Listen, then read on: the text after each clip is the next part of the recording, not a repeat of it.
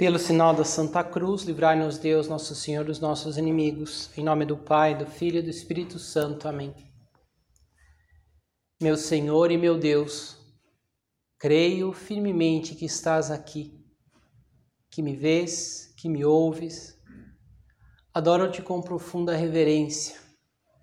Peço-te perdão dos meus pecados e graça para fazer com fruto esse tempo de oração. Minha Mãe Imaculada, São José, meu Pai, Senhor, meu anjo da guarda, intercedei por mim.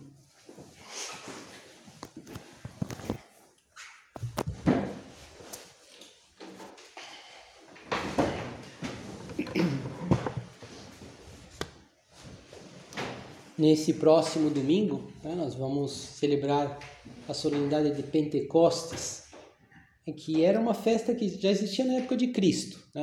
Os judeus comemoravam nesse dia a festa da colheita, da abundância, já entrado a primavera.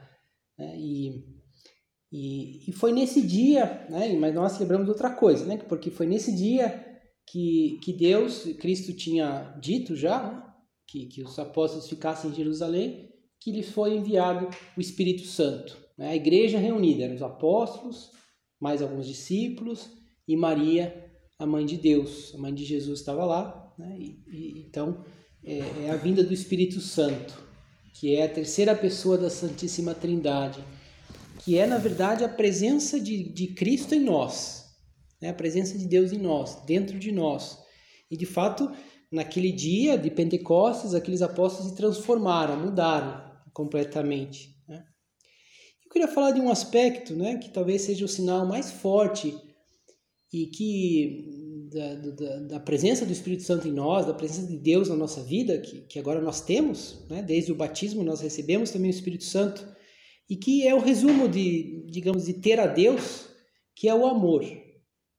Mas é o amor assim como esse fruto do Espírito Santo. Como algo que nos vem de Deus.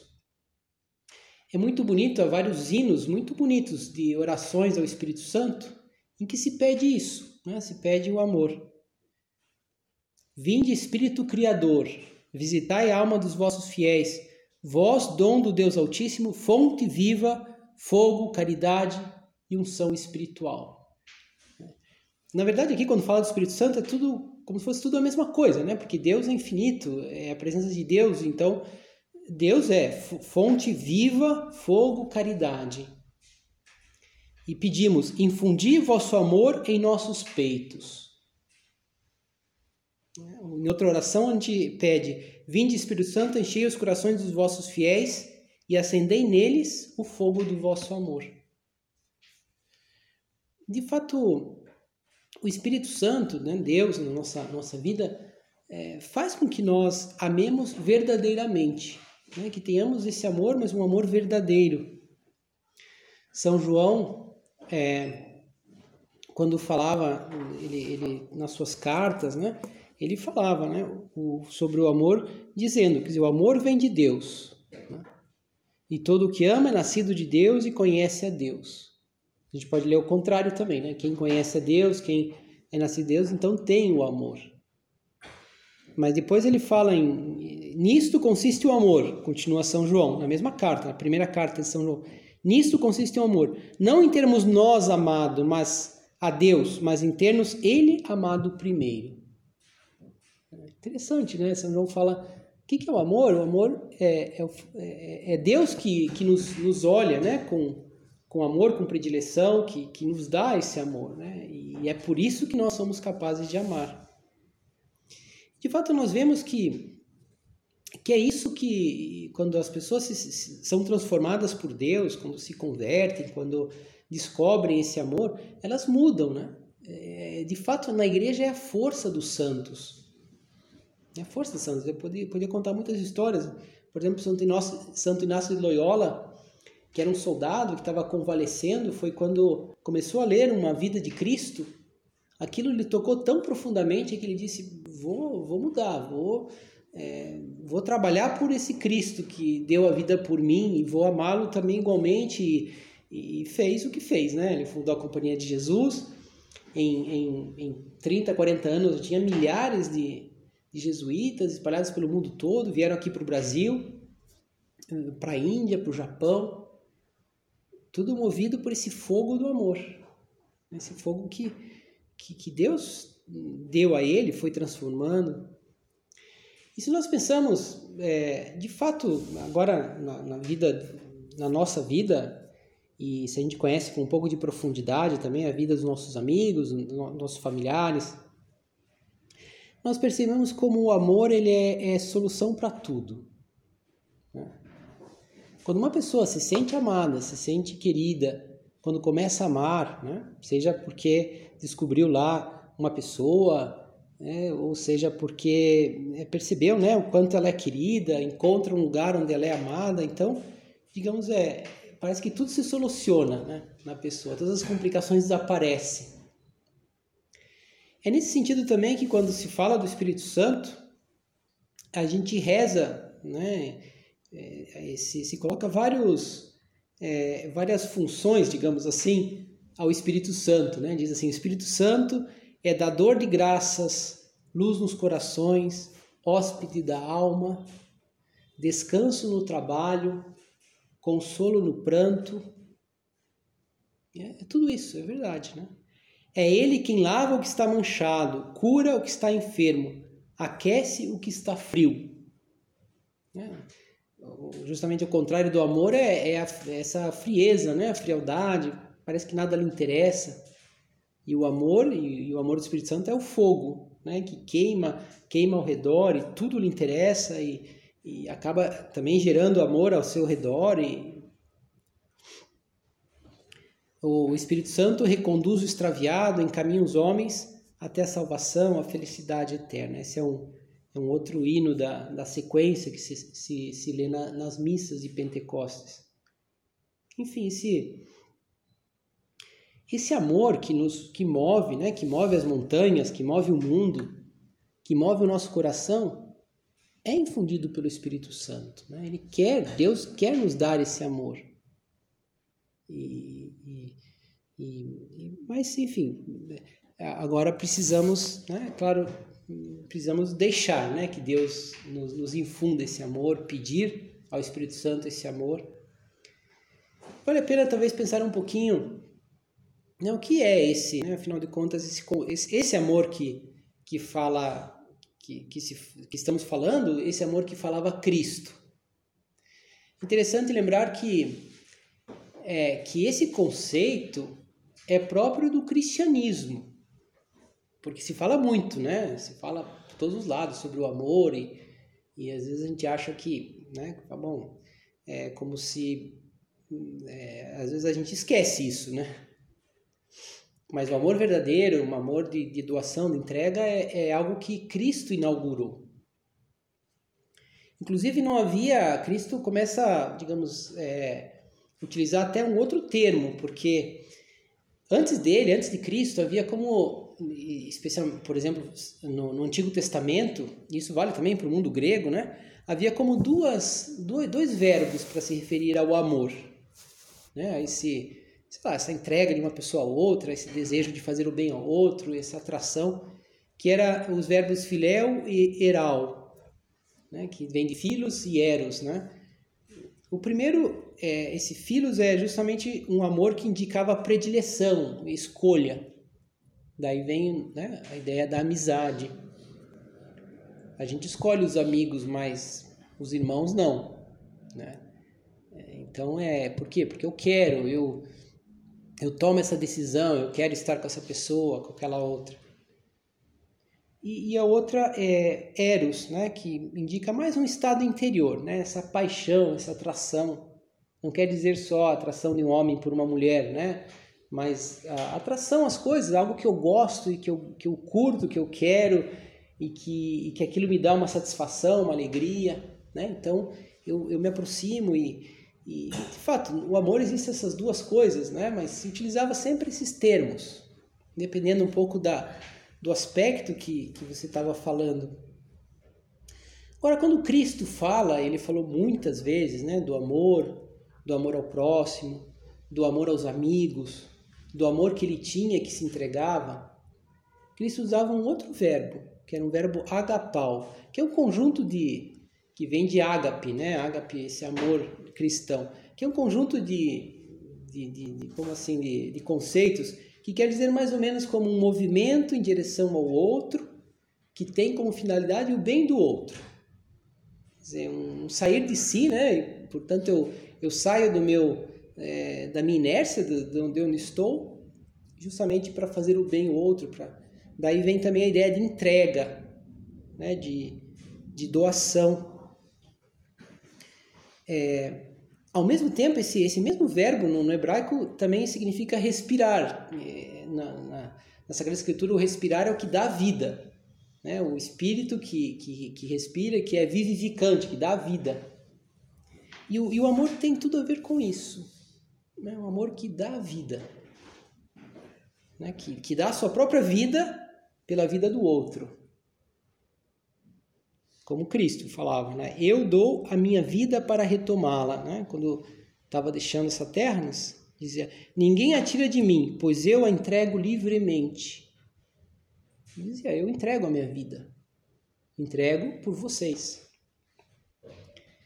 E esse é o amor, né? Esse é o amor verdadeiro.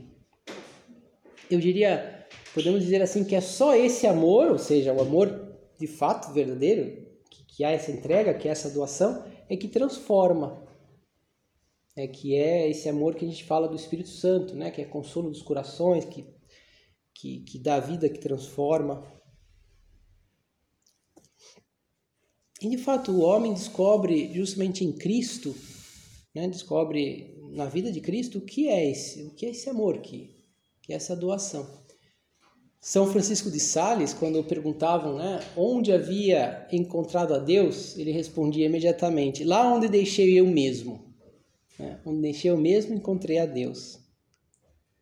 E onde encontrei a mim mesmo, lá perdi a Deus, dizia São Francisco de Sales. Ou seja, ele tinha entendido, né, que para amar era necessário um pouco esvaziar-se, né, doar-se. Esse é o amor cristão. Portanto, o amor verdadeiro não é, como às vezes algumas pessoas entendem, não é um ato da vontade. Às vezes uma sociedade mais racionalista acaba sendo também esse voluntarista que, então, não, eu amo, então eu faço isso, faço aquilo, eu cuido dos filhos, eu trabalho, eu trago dinheiro para casa, eu faço, então aí estou amando, né? Não é só isso, óbvio, né? Isso é muito insuficiente. Nesse sentido, seria como essa visão seria o amor como um empenho, um esforço, uma decisão, né? Só uma força de vontade e pronto, né? Não, é também, né? O coração, a doação de si mesmo pelo outro, né? Mas muito menos o amor, como às vezes muitas pessoas pensam e às vezes numa visão superficial do amor, também não é um sentimento. A gente sabe que não é, mas muitas vezes quando a gente não sente, quando a gente não tá, não sei, não tem aquela satisfação sensível das coisas, então parece que nós não estamos amando. Como mesmo na nossa relação com Deus, a gente faz oração e parece que a oração não estou tendo muitas ideias, não estou sentindo nada, então parece que é como se, não, a oração não estou fazendo oração. Né? E às vezes estamos, né? Mas porque o amor não é o sentimento, né? Mas é justamente esse movimento de afeto em direção ao outro pelo bem do outro. E a gente sabe que muitas vezes a pessoa ama muito e faz um monte de coisa sem sentimento, né? O exemplo clássico lá da mãe que tem um filho, aí quando o filho chora a primeira vez, primeiro ela está contente de atender aquele filho, e depois na segunda vez continua contente, fala na terceira já nem tanto, né? Na sexta, sétima vez ela já não aguenta mais, né? Mas ela atende o filho porque ama, mas o sentimento não tem nenhum sentimento positivo, né? Porque está cansada aí. Enfim, o amor é essas duas coisas, mas é esse ato, podemos dizer assim, que é um ato sim, é um ato, né, que implica o sentimento, mas também implica a vontade, a memória, a inteligência, que implica a paciência, a fidelidade, o domínio de si, a alegria. Tudo isso que São Paulo diz, o fruto do Espírito Santo, né? É isso, é tudo. Isso é o amor. Portanto, se queremos ter esse, e queremos, né, pedimos ao Espírito Santo que infundir em nós o fogo do vosso amor, nós temos que, primeiro, ter muito claro, né, que se queremos amar e também viver, o amor é a felicidade nessa terra, é a solução para todos os nossos problemas, né? É a nossa felicidade, enfim. Devemos realmente ter como parâmetro sempre o bem do outro. O bem do outro. Esse é o parâmetro. Quer dizer, eu faço, e isso é sair de nós mesmos, né? Isso é entrega que falava Jesus. Eu quero pelo bem do outro, quando a gente fala do outro, claro, em primeiro lugar a Deus, a igreja, as coisas que nós amamos, que valem a pena, os nossos ideais. Eu quero ver isso realizado e eu quero fazer outras pessoas felizes. E para isso, quando, né, são essas pessoas que eu amo e tal, então disposto a dar a vida. E aí nós descobrimos o amor. É isso que Cristo, né, nos fala, nos pede. Isso é o amor cristão. Uma vez me chamou muita atenção a seguinte consideração, né? Achei bem...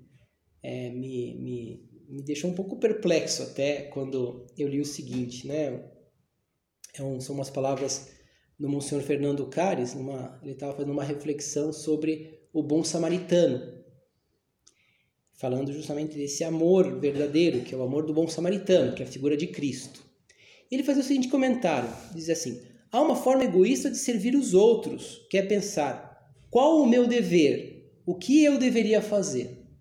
Isso me deixou, eu falei, ué, é como se, é uma forma egoísta, qual é o meu dever? E ele continuava explicando, que o Senhor nos conceda a graça de pensar, que seria melhor, né? Que isso não é a forma egoísta, que é o que é o bem do outro. Em vez de perguntar qual é o meu dever, é perguntar o que deixaria feliz. Por exemplo, se tivesse um acidente de trânsito, não tivesse feridos, a nossa tendência é perguntar, puxa, o que eu devo fazer, né? O que eu tenho que fazer? Ou eu tenho que fazer algo? Então agora, né? E quando a questão não é essa, a questão é perguntar o que eles precisam. O que eles precisam? E aí eu vou tentar fazer o que eles precisam. De fato, né? A gente pensando assim, quando uma pessoa... Cristo pensaria assim, né? Quando a gente ama, a gente não está perguntando qual que é o meu dever, porque... A gente fala, o que essa pessoa precisa? E eu vou fazer. E de fato, assim, cada pessoa, quando nós amamos, para nós, cada pessoa é um verdadeiro dom de Deus para mim. Não, claro, para o meu serviço, nem para o meu proveito, mas sobretudo, por eles mesmos. Né? E eu, o que eles precisam... que eles precisam, eu vou procurar fazer, vou procurar que sejam felizes, aí está, né? Esse é o amor fruto do Espírito Santo. Portanto, o amor é parte de uma relação com Deus, uma relação com os outros e relação com Deus. É como nós descobrimos que justamente nos aproximamos de Deus, nós recebemos essa vida, né? O tesouro da vida. Nesse sentido, podemos ler aquela parábola de Jesus que ele dizia assim, o reino dos céus, e podemos substituir aqui o amor, é como um tesouro escondido no campo. Um homem o encontra e o mantém escondido, porque é algo interior, né? Algo que eu entendi. E cheio de alegria, ele vai, vende todos os seus bens e compra aquele campo. Aí está, né? Dizia antes, por que às vezes Deus não pode infundir em nós esse amor que nós pedimos ao Espírito Santo? Porque às vezes nós não estamos dispostos a vender o nosso campo, né? A vender tudo que eu tenho. Porque eu quero ficar reservando esses, esses amores pequenos, né? Essas coisas que talvez não tomam espaço no nosso coração. Então o cristão descobre isso que é próprio de toda a relação com Deus, né? Que dizia que é outra palavra do amor, que nós, criaturas, quando nos relacionamos com Deus, sempre deve ser uma relação de entrega.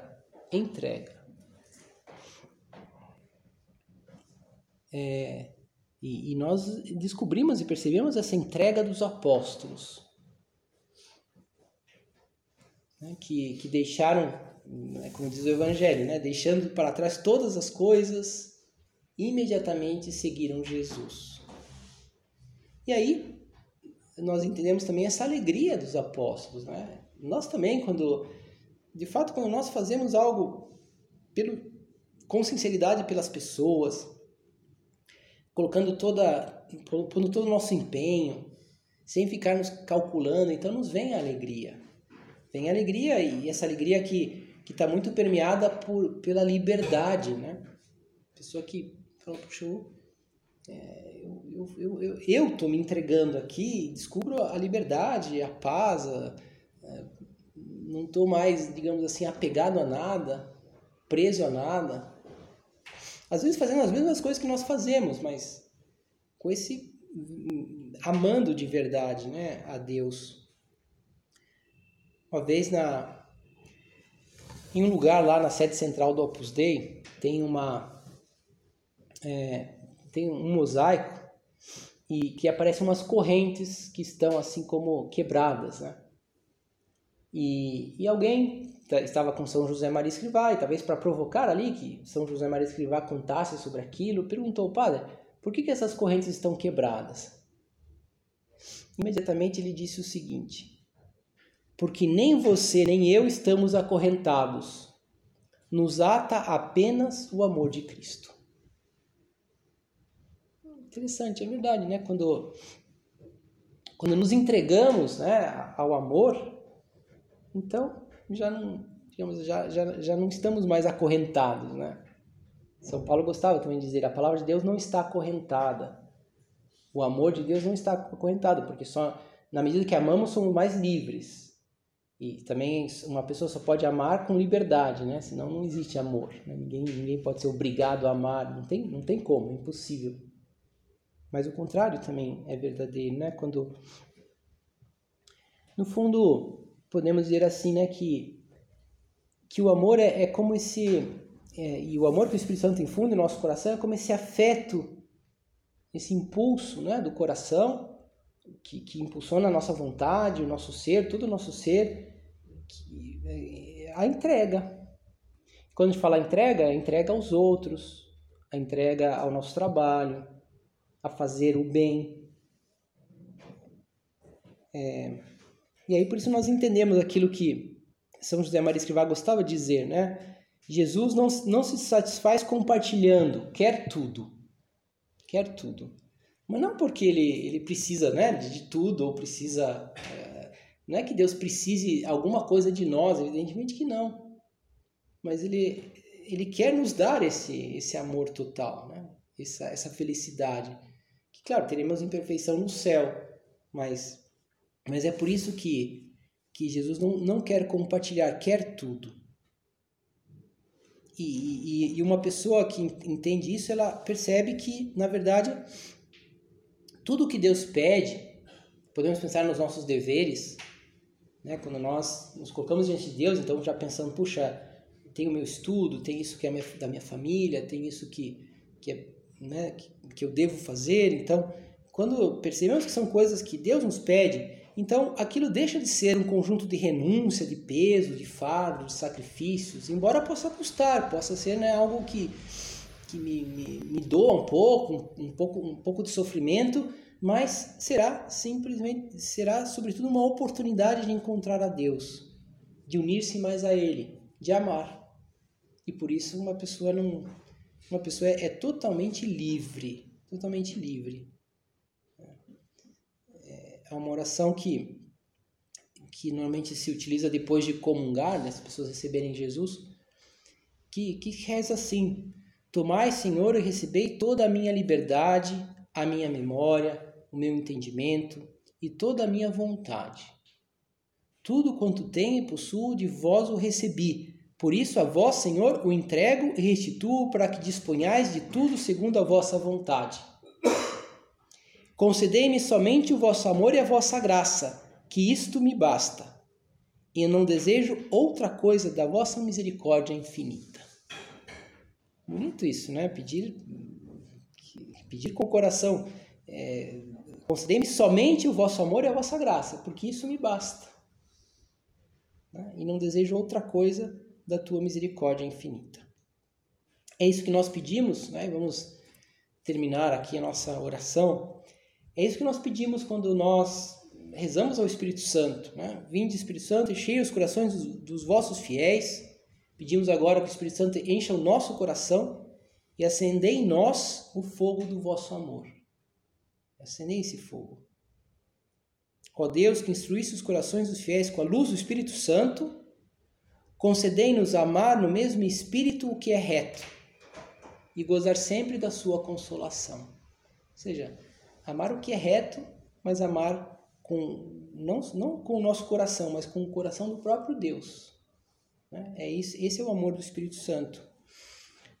A Nossa Senhora, que é esposa do Espírito Santo, fez isso de modo pleno, né? Amava com esse coração de Deus. E que ela nos ajude a ter esse firme desejo de servir a Deus sempre em tudo, de amar a Deus e amar assim, verdadeiramente. Esse amor que Cristo trouxe, né? E que Cristo agora quer nos conceder através do Espírito Santo.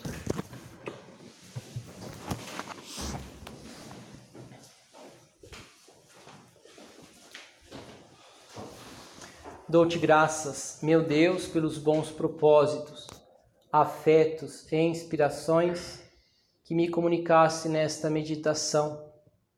Peço-te ajuda para os purificar. Minha Mãe Imaculada, São José, meu Pai, Senhor, meu anjo da guarda, intercedei por mim.